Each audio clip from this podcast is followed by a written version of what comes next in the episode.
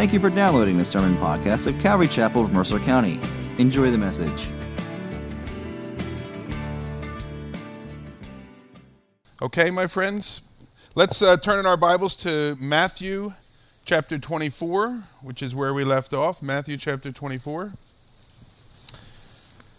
This should be our third and final week in Matthew chapter 24.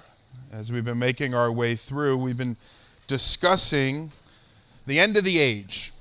Jesus had told the, his disciples, they had commented on the magnificence of the temple building, and he said, You see that building, not one stone will be left upon another. And they, they were amazed by that. How could a building with such grandeur, how could that uh, come crashing down like that? Clearly, that must mean it's the end of the world. Now, Jesus wasn't talking about the end of the world when he discussed the temple. He was talking, I believe, about the destruction of Jerusalem in 70 AD by the Romans, but in their minds, the only thing that could bring a building like that down would be the end of the world. And so they begin asking him, What will be the signs of the end of the age? What will be the signs of your coming? And so Jesus began to speak to them. Matthew 24, tell us, when will these things be? What will be the sign of your coming and the end of the age? And as he began to speak with them, we have what is called the Olivet Discourse. Just about a three, four minute walk from the temple area is the Mount of Olives. And so Jesus and his disciples went to the Mount of Olives and he began to answer the question What will be the sign of my coming? You want to know the sign of my coming? Well, spiritual deception will be a sign of the end of the age, will be a sign of my coming. There will be a rise of false ant or false Christ, I should say. There'll be a rise of false Christ. There'll be a rise of false prophets that will lead people astray. He told them in verse 5 of the chapter. He says, What will be a sign of my coming? Geopolitical instability. There will be wars. There'll be rumors of wars. Kingdom will rise up against kingdom. Nation will rise up against nation. You'll hear about it and you'll see it. He told them that in verses 6 and 7. He told them there'd be great earthquakes, that there would be pestilences, that there would be famines, there would be these series of humanitarian crises that develop all around the earth. They, these will be signs of the end of the age. But notice what he said in verse 8. He said, But these things are just the beginning of the end of the age. You know, you're going to be going through these things one after the other and think, this is it, next thing is it. And so, no, these are just the beginning of the birth pains. It's going to continue on.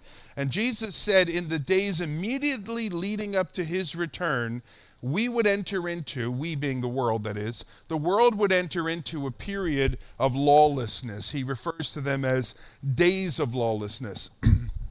And I defined that last week essentially as sort of an every man for himself mentality, that the love of man would grow cold. It says in verse 10 of chapter 24 that many would fall away and begin to betray one another and hate one another. It says in verse 12, because the lawlessness will be increased, the love of many will grow cold. Just sort of that natural affection for your fellow man. All of that will fade away because it will be, again, a days of uh, every man for himself. Now, in verse 21, we read, For then there will be great tribulation, such as has not been from the beginning of the world until now, no, and never more will be. And it's from that that we get that phrase, the great tribulation, second half of uh, that seven year period of time.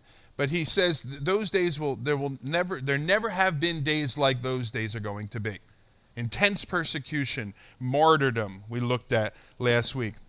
And also last week, and this is all the review, um, also last week we looked at this abomination which causes desolation. Verse 15 So when you see the abomination of desolation spoken of by the prophet Daniel standing in the holy place, may the reader understand, then let those who are in Judea flee to the mountains. And that abomination of desolation marking the starting point of the Great Tribulation, the latter half of the seven year period of time in which the Antichrist, who had initiated a seven year peace agreement with Israel, perhaps with the entire world, certainly we know with Israel, in that abomination of desolation, the Antichrist will go into the temple, set himself up, himself up, to be worshiped there as God, and coming out of there will turn his attention, his hatred toward the Jewish people and as it says in 2 Thessalonians 2, let no one deceive in any way.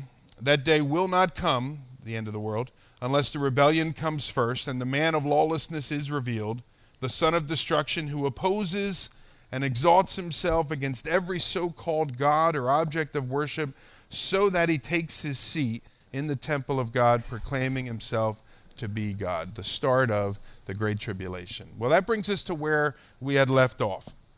So, picking up in verse 29, let me read a few verses. It says, Now immediately after the tribulation of those days, the sun will be darkened, and the moon will not give its light, and the stars will fall from heaven, and the powers of heaven will be shaken. Then will appear in heaven the sign of the Son of Man, and then all the tribes of the earth will mourn, and they will see the Son of Man coming on the clouds of heaven with power and with great glory. And he will send out his angels with a loud trumpet call, and they will gather his elect from the four winds, from one end, one end of the heaven to the other. So again, tribulation, verse 29 speaks of, seven year period of time, initiated by the signing of this world peace agreement that the Antichrist signs with Israel and with others. We see that in verse 29, immediately after the tribulation. So, at the very end of that seven year period of time, as it comes to a close, Jesus says there in verse 29 that the sun will be darkened and that the moon will not give its life. He says also in verse 29, the second half of the verse, that the stars will fall from heaven and that the powers of heaven will be shaken. Now, we read about those signs in greater detail in the book of Revelation. And so I know you've been all reading it because we asked you to do so. So let me draw your attention to some of the things that John wrote. Because again, the book of Revelations, chapter 6 through chapter 19, go into greater depth. What's that? 14 chapters of what Jesus talks about in one chapter, and in some cases, just one verse. So if you want to read a little deeper into it, read the book of Revelation. But starting in Revelation 8, verse 10, commenting on, or in greater detail, giving us information about what Jesus is talking about in Matthew 24, we read this Now the third angel blew his trumpet, and a great star fell from heaven, blazing like a torch, and it fell on a third of the rivers and on the springs of water. The name of the star is wormwood. A third of the waters became wormwood, and many people died from the water because it had been made bitter. The fourth angel blew his trumpet and a third of the thir- sun was struck, and a third of the moon, and a third of the stars, so that a third of their light might be darkened, and a third of the day might be kept from shining, and likewise a third of the night. So, what you're seeing is there are these various signs that are going to be taking place in the heavens. Now, if we piece what we know with other places in the scripture, it's in the midst of those signs from heaven that all the nations of the world will gather together for one great last battle. And Revelation 16 says, For they are demonic spirits, talking about demonic spirits performing signs who will go abroad to the kings of the whole world to assemble them for battle on the great day of God the Almighty. So there'll be great spiritual warfare taking place in the last, last days, so that these demonic spirits will go to the various kings of the world deceive them in such a way that the kings are going to think, hey, you know what? I have an idea. Here's what I'll do I'll go and I'll get involved in this war. Thinking it's their own idea when the reality is it's an idea that has been planted by an evil spirit, and they will gather together from all the nations of the world, all the parts of the world, into what we commonly refer to as the Battle of Armageddon. And again, Revelation chapter 16, 16, we looked at it last week. It says, And they assembled them at the place that in Hebrew is called Armageddon, or the plains of Megiddo, which are there in Israel. And that battle will culminate, we learned this last week, uh, as it says in Revelation chapter 19, we looked last week. Now we look at it in verse 30 of Matthew chapter 24. That battle will culminate with the glorious return of Jesus Christ to the earth. So let's read verse 30. Way to go. I lost it. Hang in there, my friends. See this technology? Verse 30 of Matthew 24 Then will appear in heaven the sign of the Son of Man, and then all the tribes of the earth will mourn, and they will see the Son of Man coming on the clouds of heaven with power and great glory. So the Battle of Armageddon ends with the return of Jesus Christ. Now, there are some that suggest that Matthew chapter 24, the entire chapter, not just the first two verses, but that the entire chapter of Matthew 24 speaks of events which were fulfilled at the destruction of Jerusalem in 70 AD. For those that think that, this verse is a problem because in 70 AD, it, this did not happen. It says, Then will appear in heaven the sign of the Son of Man. Then all the tribes of the earth will mourn, and they will see the Son of Man coming on the clouds of heaven with great power and glory. That didn't happen in 70 AD. So I do believe verses 1 and 2 of Matthew 24 are speaking of events that occurred, but I do not think all of the events have already occurred, that they are something into the future. But the Son of Man will return. End of the battle of Armageddon. He will come, he will establish his kingdom for a thousand years, and so we call that the millennial reign of Christ on the earth. This world as we know it will have come to an end, and the Lord Himself will come and will reign in righteousness here on the earth. Notice what it says in Matthew 24 30. It says that all the tribes of the earth will, will mourn. That when Jesus Christ returns, all the tribes of the earth will mourn. Now, there is some discussion as to whether that is referring to all the tribes of the Jewish people on the earth or all the tribes of the people and the nations that are scattered throughout the world, there's some discussion. Let me kind of throw both of those ideas out there at you, and you can draw your own conclusion.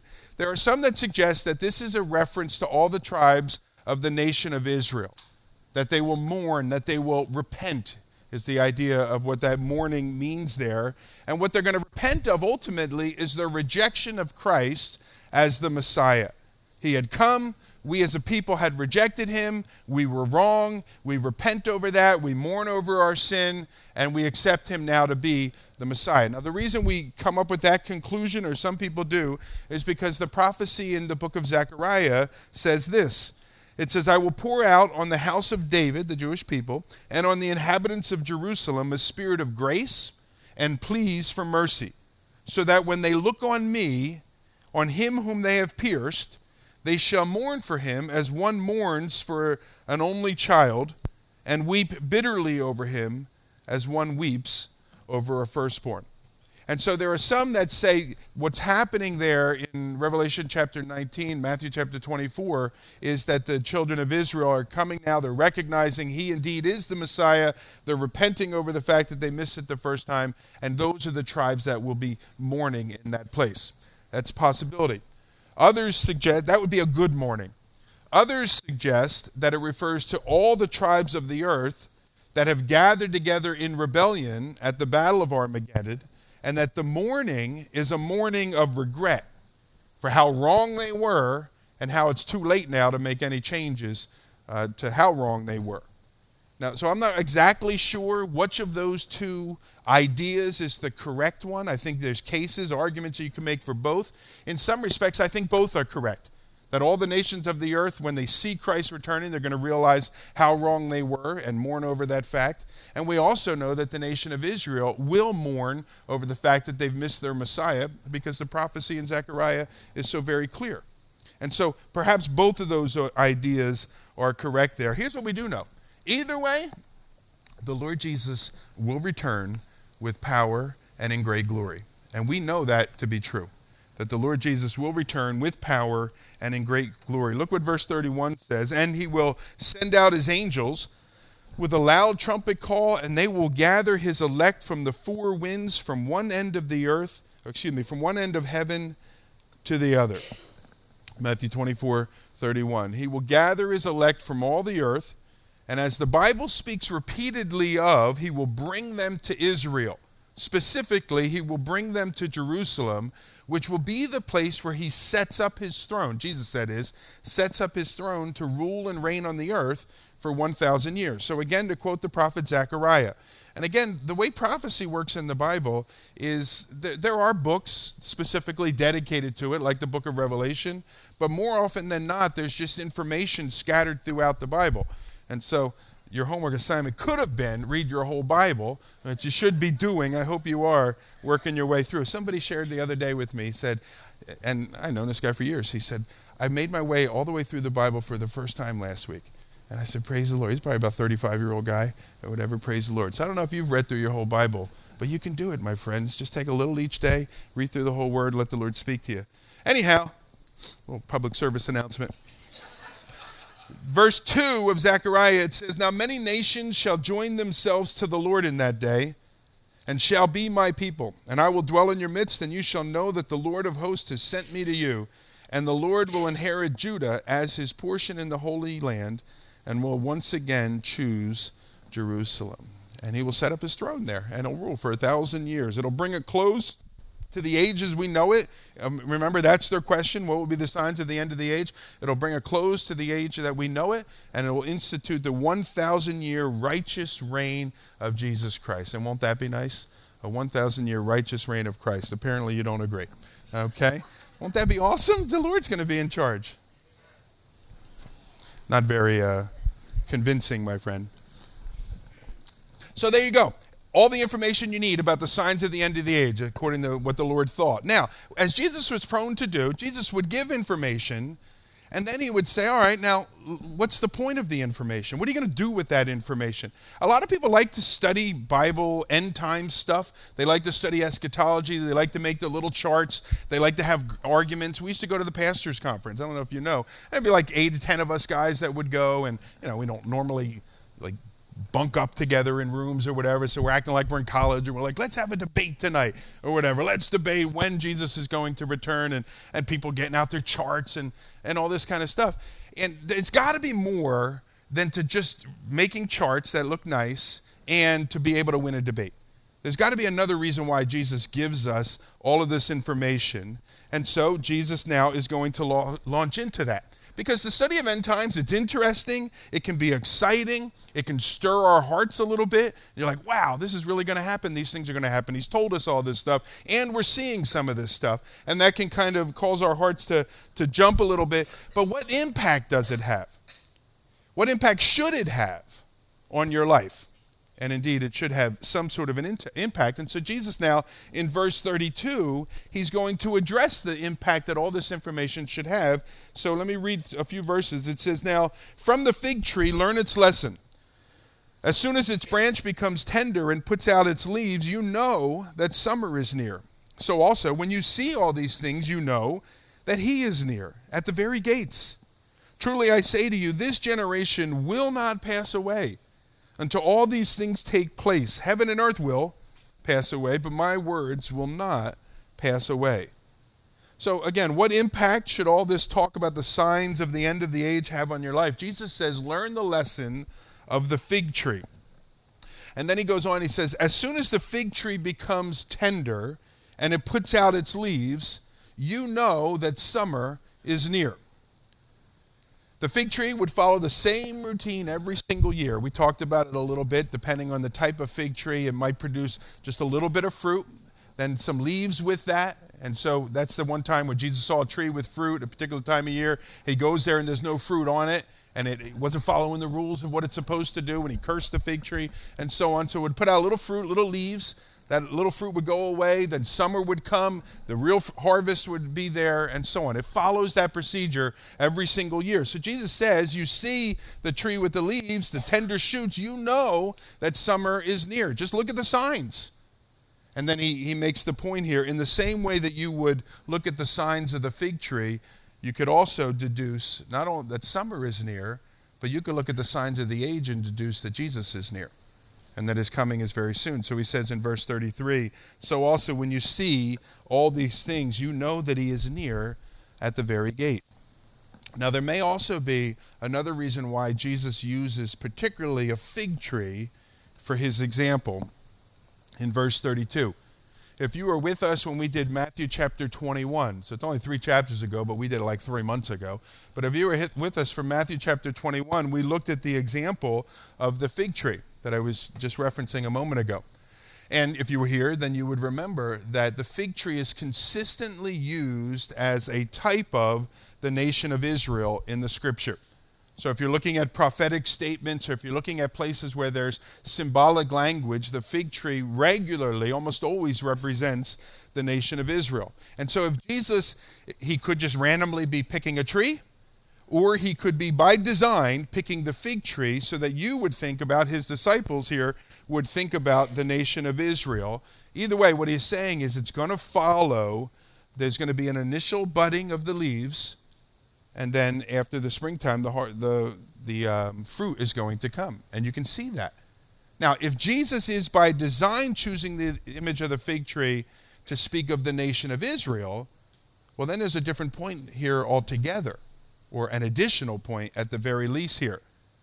And so Jesus could be saying this, not just to look at a collection of signs and know that the return is near, he already touched on that, but to look for the specific sign of the budding of the fig tree, which is Israel, and know that his return is near. So, when did Israel bud? When did the nation that had fruit and then it kind of went into that dormant stage of winter and then it bud again? Well, it was May 14th, 1948. May 14th, 1948, the nation of Israel, against all odds and against all other patterns of history, once again became a homeland for the Jewish people. May 14th, 1948. Never before, never, but listen, never before had a people that had been dispersed throughout all the earth, not been assimilated into the nations of the earth and the peoples to which they had gone. Typically, historically, when a people were dis- moved from their particular land or they were forced to flee and they kind of dispersed themselves throughout the world, and the diaspora took place in 70 AD, where the Jewish people dispersed themselves throughout the world, as well as Christian people did, and the gospel went forth, praise the Lord.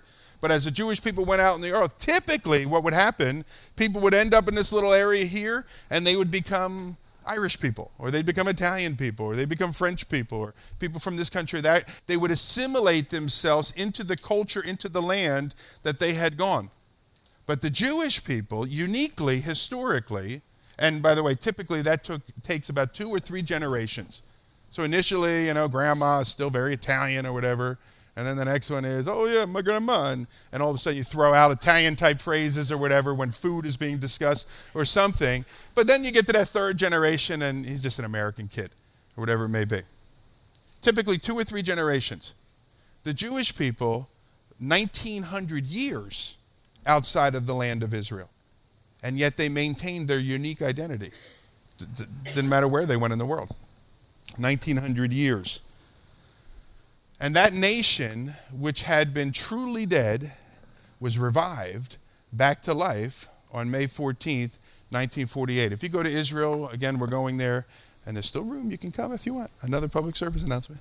Um, but we're going there in June, and one of the last places that we go on our trip to Israel, it's ironic because when foreign dignitaries come to the nation of Israel, the first place that they bring that foreign dignitary. Oftentimes, they'll even have them meet Benjamin Netanyahu or whomever. They'll have them meet at Yad Vashem. Now, Yad Vashem is the Holocaust Museum uh, in Jerusalem. And so, you know, we have one in Washington, D.C. It's probably three, four times the size of the one that is in Washington, D.C. It's quite a sight to go. They said you could take 20 hours going through there and looking at all of the things and, and the material that they have at that particular place. But they'll bring foreign dignitaries to that place as sort of a reminder to them hey, as we're going to be discussing and talking about what our nation and your nation is going to do, you need to remember that this is in our recent history that there's many of us sitting in the Knesset right now that either we were alive back then or our parents were alive back then or we were little kids back then.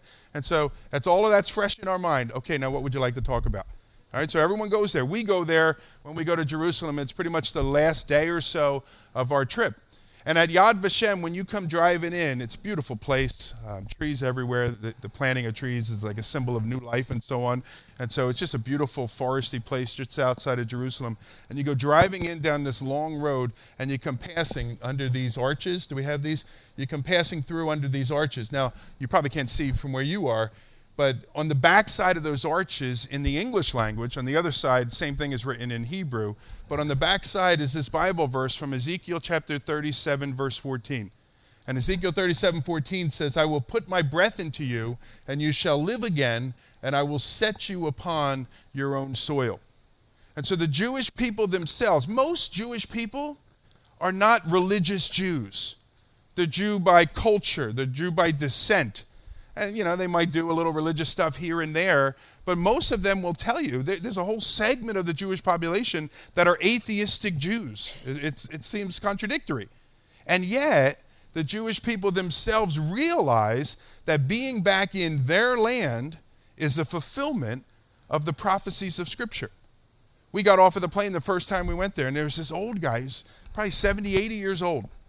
And he got, he's a Jewish guy, dressed up like a typical kind of that Jewish garb of the Orthodox and so on. He would get off, he got off the plane, he went down onto the soil of the ground and he kissed the ground because of the miracle that he was experiencing. I'm telling you, the nation of Israel alive today is a miracle in our lives.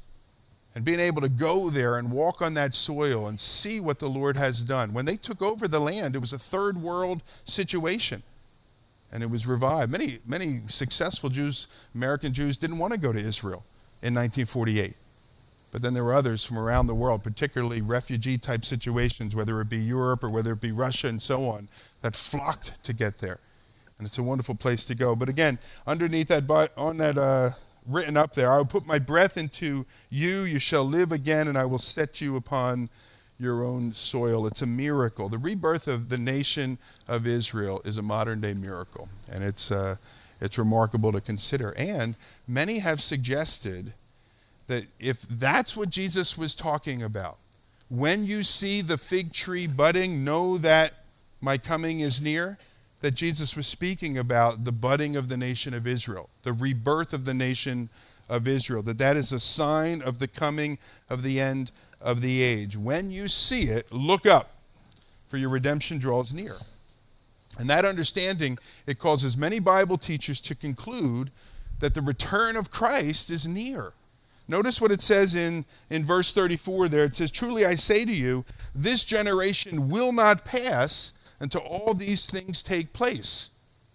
So, if Jesus is speaking of the reviving of the nation of Israel, well, then what his words say is the generation that sees the rebirth of the nation of Israel will be the last generation that sees anything in this age that we live in. Now, the Bible's not clear specifically what a generation is, because it says, you know, this generation will not pass away until we see these things. So the Bible's not real clear what a generation is. In Numbers chapter 32, it gives us an indication that a generation is 40 years. When the children of Israel had sinned against the Lord coming out of, the, um, of, of Egypt in the Exodus, and they basically said, God can't do it. The people are too big. There's giants in the land. And the Lord said, You know what? I will do it, but none of you are going to see it. It'll be your children. And this entire generation will pass off, and the next generation will go in. Well, in that case, a generation is 40 years, 38 years, it says in one verse, 40 in another. So a generation could be 40 years. We read in Genesis chapter 15, it speaks of four generations and it tells us that those four generations are 400 years. So a generation could be 100 years. Or perhaps there's sort of a window in between 40 and 100 years. But even if it is 100 years, and this was Jesus' intention when he says this generation will not pass that sees the rebirth of the nation of Israel, now you're only talking 2048. Now I know if you're young, 2048 sounds like it's forever away. But I remember when I was a little kid, I was 10 or 11 years old, and I said to my mom, I said, Mom, do you think I'll be alive in the year 2000? Because it felt like it was a gazillion years away. And she said, I certainly hope so, or whatever. But it felt like it was forever away. 2048, 31 years, 30, what, what year is this? 2016? Almost in 2017, 31 years away from here. So perhaps that's what it's speaking of. Now, I will tell you this, just to sort of be kind of a full disclosure with you there's an alternative understanding of verse 34. So again, verse 34 says, Truly I say to you, this generation will not pass away until all these things take place. Now, that word, generation, comes from a Greek word uh, which is G E N E A, genea. You can see in there genealogy or genes and things like that. And so there are some versions which translates that word as race. And so let me throw that in there to show you what it would look like. Truly I say to you, this race will not pass away until all these things take place. And the race that it would be speaking of is the race of the Jewish people that the Jewish people, though they're going to be dispersed around the world, though uh, again and again in the history of the world, people are going to turn their attention against the people of Israel or the Jewish people, for whatever reason, anti Semitism is what it is, and it just seems to rise up again and again in the history of the people of the world. The promise is that that race of people will never pass away, despite the fact that everyone turns their anger on it. And so, here in this situation of Matthew 24, you have the Antichrist all out onslaught against the Jewish people. Despite that all out onslaught of the Antichrist, that generation will not pass away until all these things are fulfilled. Jesus throws it out there. So maybe, you know what? Maybe both of those understandings are true. Thank you. Jesus adds, Matthew 24, Heaven and earth will pass away, but my words will not pass away. Now, we don't fully understand every single thing Jesus is saying. There's possible alternative understandings of this and that. But in the end, when it's all over, we'll look back, it will all make sense. Every one of these words that the Lord gives us, you can take to the bank. Every one of them is true, and every one of them is certainly sure. So we look at the things we do know. Jesus Christ is coming back.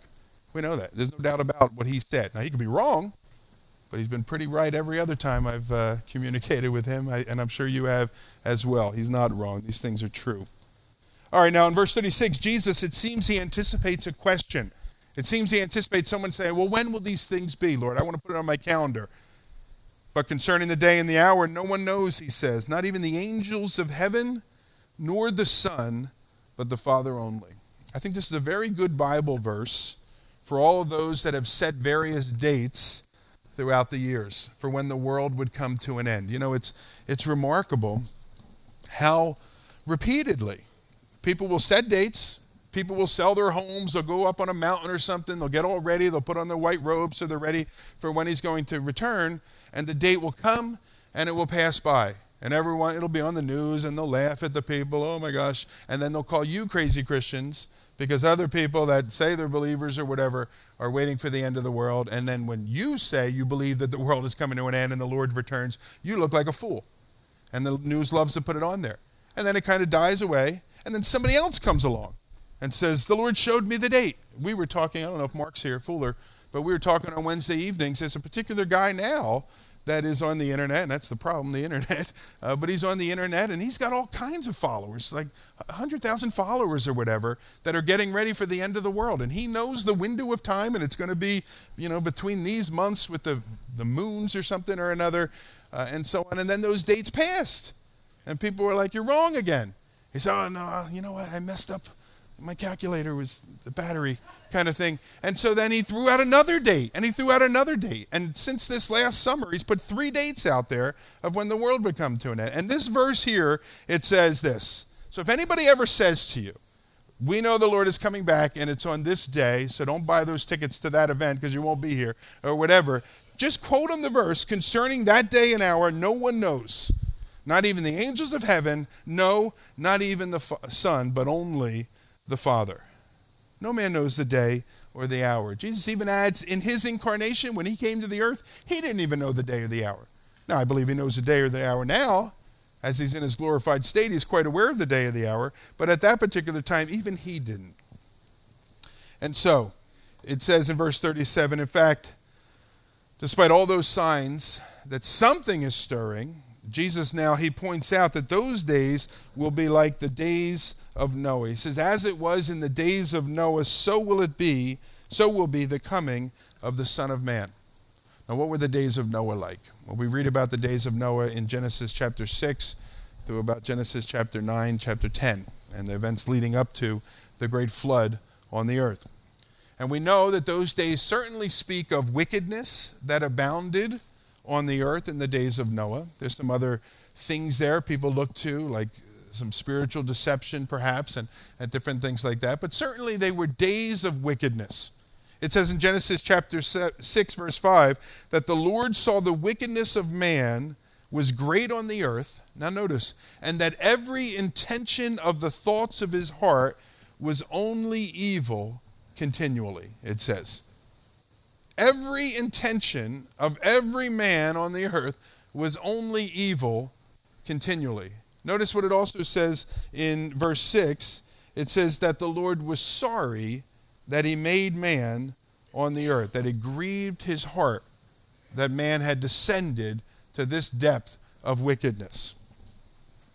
Now, certainly, those two ideas, the wickedness of man being great and every intention of man's heart being evil, kind of describes the world we live in. Would you agree? I don't know if every intention, But a whole lot of the intention of a whole lot of people is evil continually. So certainly that describes our day.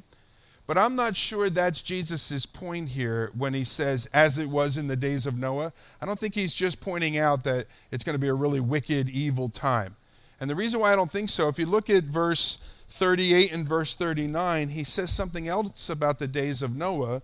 And he says, For as in those days before the flood, they were eating, they were drinking, they were marrying, they were giving in marriage, until the day when Noah entered the ark, and they were unaware until the flood came and swept them all away so will be the coming of the Son of Man. I think Jesus' point by referencing the days of Noah is to draw attention to that phrase, and they were unaware.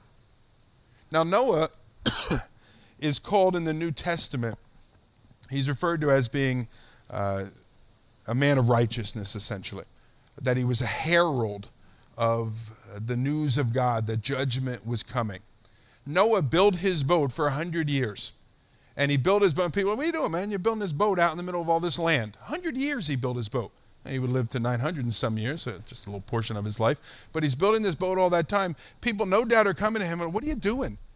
And he would tell them, the judgment is coming on the earth, and it's going to come in the form of rain falling and the flood forming, and people are going to die, and those in this boat are going to be safe.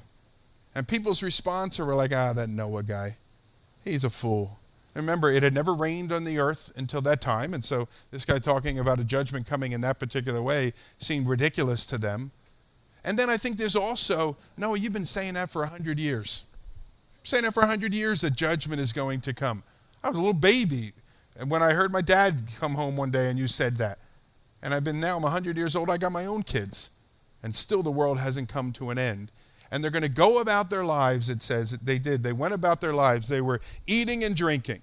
Now, we think of drinking like they're down at the, the pub or something like that. Just normal, get up every day, eat your dinner, have a cup of milk or something, and you go through your day. They're eating and drinking. They're marrying, they're giving in marriage. They're not evil things. They're normal things that we go about and we do in uh, the course of our lifetimes. And his point is in the last days, before Christ returns, people are going to go about the normal order of their lives, unaware when he returns. Completely unaware when judgment comes upon them, like Noah, despite the fact that people are saying, Look, look at the signs around you. Judgment is coming. There'll be no response. Jesus says in verse 40 Then two men will be in the field. One will be taken and one left. Two women will be grinding at the mill. One will be taken and one left. Therefore, he says, Stay awake, for you do not know on what day your Lord is coming. Now, there's a difference of opinion as to whether these verses are positive. Do you want to be one of those people taken?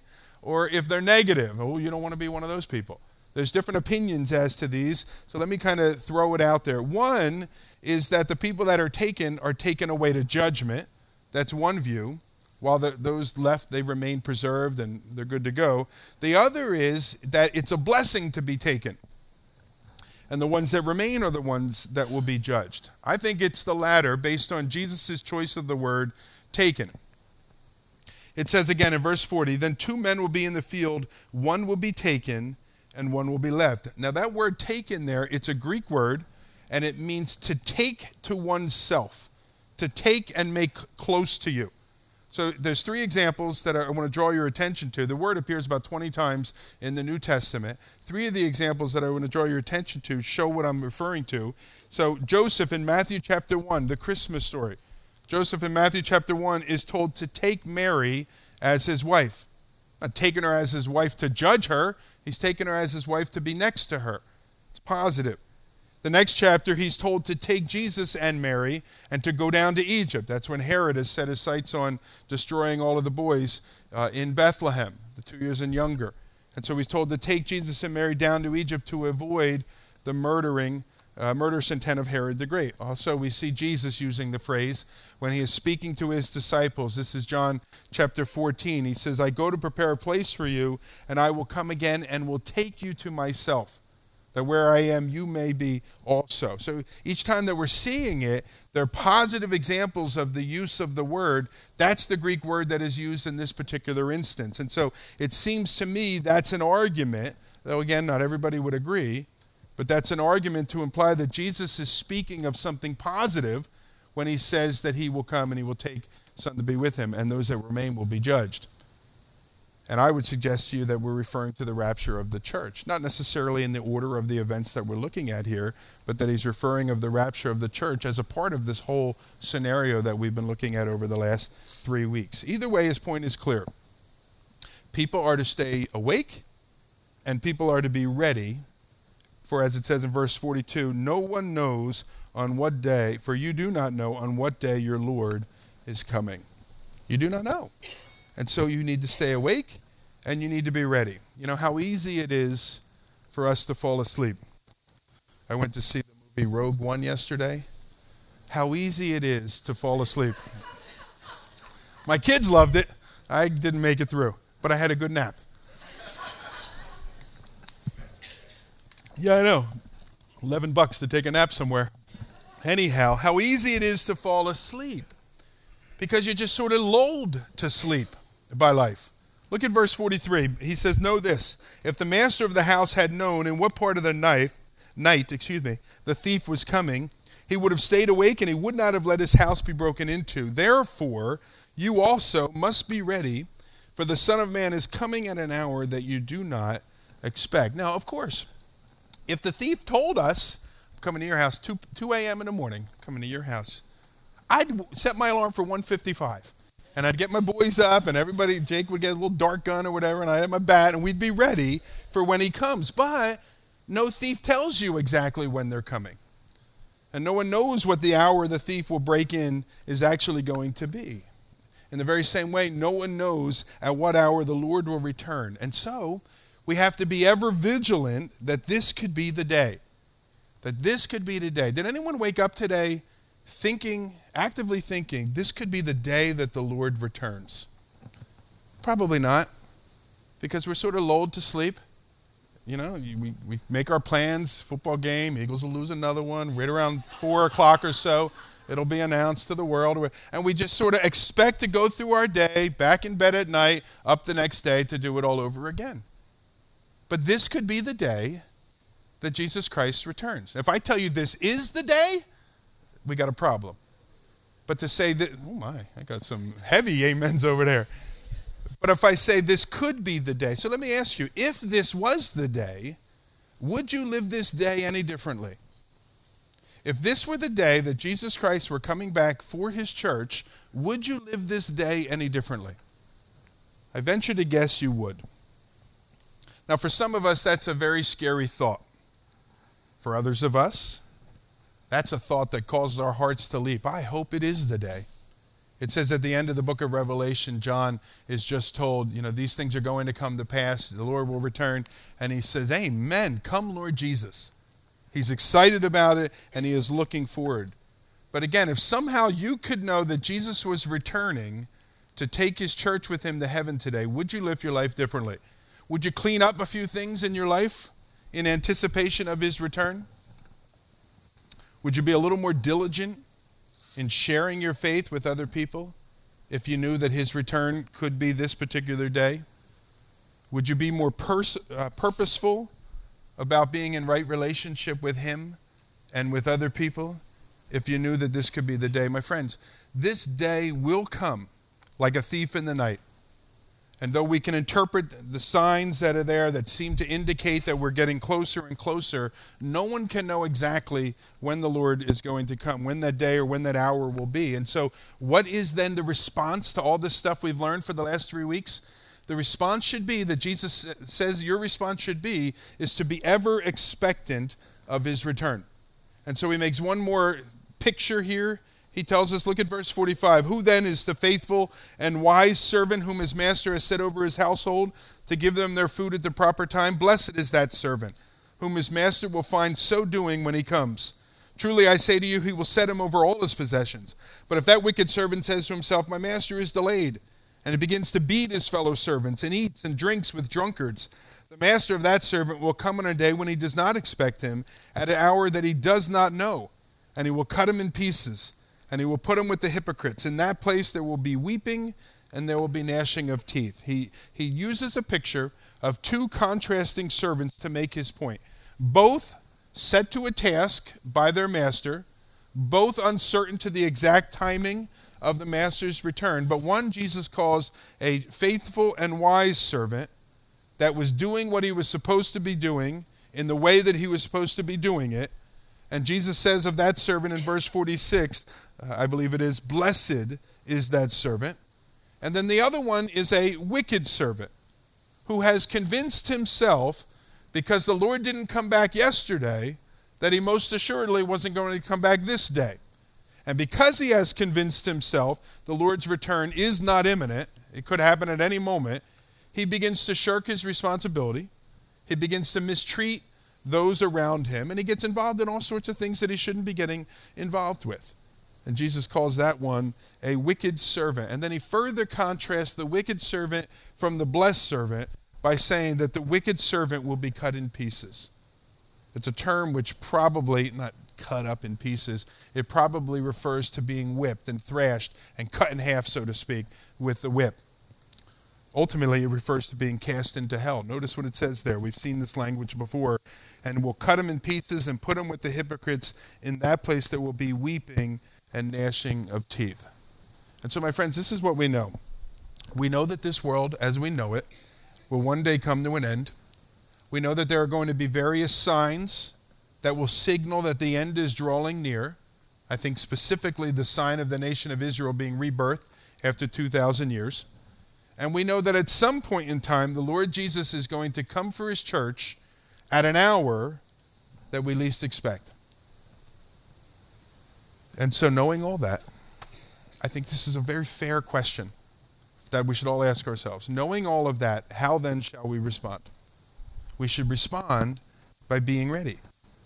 And so, again, if the thought of the imminent return of Christ, if that excites you, that's probably a pretty good indicator you're doing what you need to be doing and you're on the right track. And so, keep it up. Keep doing what you're doing. Keep seeking the Lord to conform you into his image. But if, on the other hand, if the thought of the Lord's unexpected return frightens you, or it causes you to say to yourself, No, Lord, not today, well, that's likely an indicator that you're not where you need to be in your relationship with Him. That there are some areas of your life where there's compromise. There's some areas of your life that you have not submitted to the Lord's lordship. Or perhaps even that you're a believer and you're a nice person and you're not bothering anyone, but you are so enamored with this world and all that it has to offer that you've allowed your priorities to become askew. And you've taken your eyes off of heaven and you've put them on the things here on the earth. Or it could simply mean this that you're not a child of God. And if I can say respectfully, I don't want to be a jerk, because you know, I have the mic or whatever, I don't want to be a jerk. But if I could say respectfully, if you're not a child of God, you should be afraid of the return of Jesus Christ. Because he is going to come and he's going to judge all of those that are not his children. But here's the good news the Lord, in his mercy, has provided a way to take away our sin. And so if you are fearful because you know you're not his child, again I say to you, the Lord in his mercy has provided a way to take away your sin. And that way is Jesus himself. That he would go to a cross on our behalf, take judgment upon himself to set you free from all condemnation. And so I say, with the authority of the Word of God, it says in Romans chapter 8, the Apostle Paul, the women's study on Fridays, just finished studying this. It says this There is therefore now no condemnation for those that are in Christ Jesus. For the law of the Spirit of life has set you free in Christ Jesus from the law of sin and death.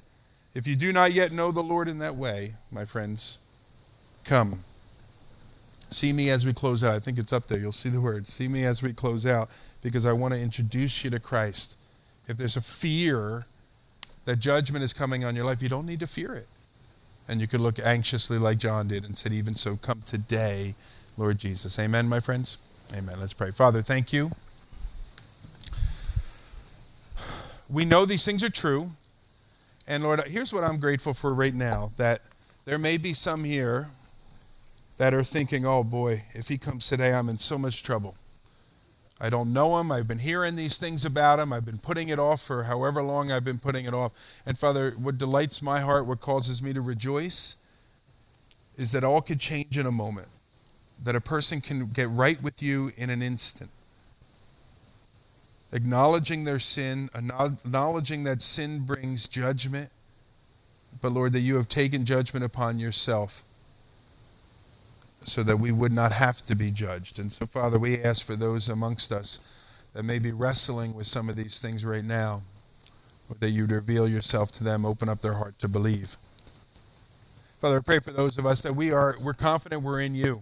We've come to the place of the cross, but maybe over uh, time our eyes have drifted down from heaven to the things of the earth, and we've settled in pretty nicely, and things have gotten pretty comfortable. And there's a part of us that are saying, Lord, I don't want you to come. I like it here. And Lord, we know that this world that we live in, even the, the nice things that it has to offer, are only a shadow of the things of heaven. And so, Lord, we pray for us, those of us that are in that situation, Lord, that you would do a stirring with our hearts, within our hearts, so that our heart's one desire is to be with you, unhindered in fellowship. Lord, for some of us that have gotten involved in some things against the leading of your Spirit, bring a heavy conviction. Make us miserable in our sin, Lord, so that we'll repent of them, turn from them, and run back to your open arms as the prodigal did. And Lord, for those of us here that just cannot wait for your return and our hearts leap at the thought that this could be the day, Lord, we pray that you would continue to draw us to yourself in an even greater way. Lord, our heart seems full with the knowledge of who you are, but Lord, we pray that you would enlarge our hearts that we might be able to know you in an even greater way and just be filled with the knowledge of your glory in our hearts, Lord. Lord, these words are sure and true, and we pray for those that don't know you outside of this room. Lord, use us in their lives to lead them to the Savior. We pray our prayer in Jesus' name. Amen.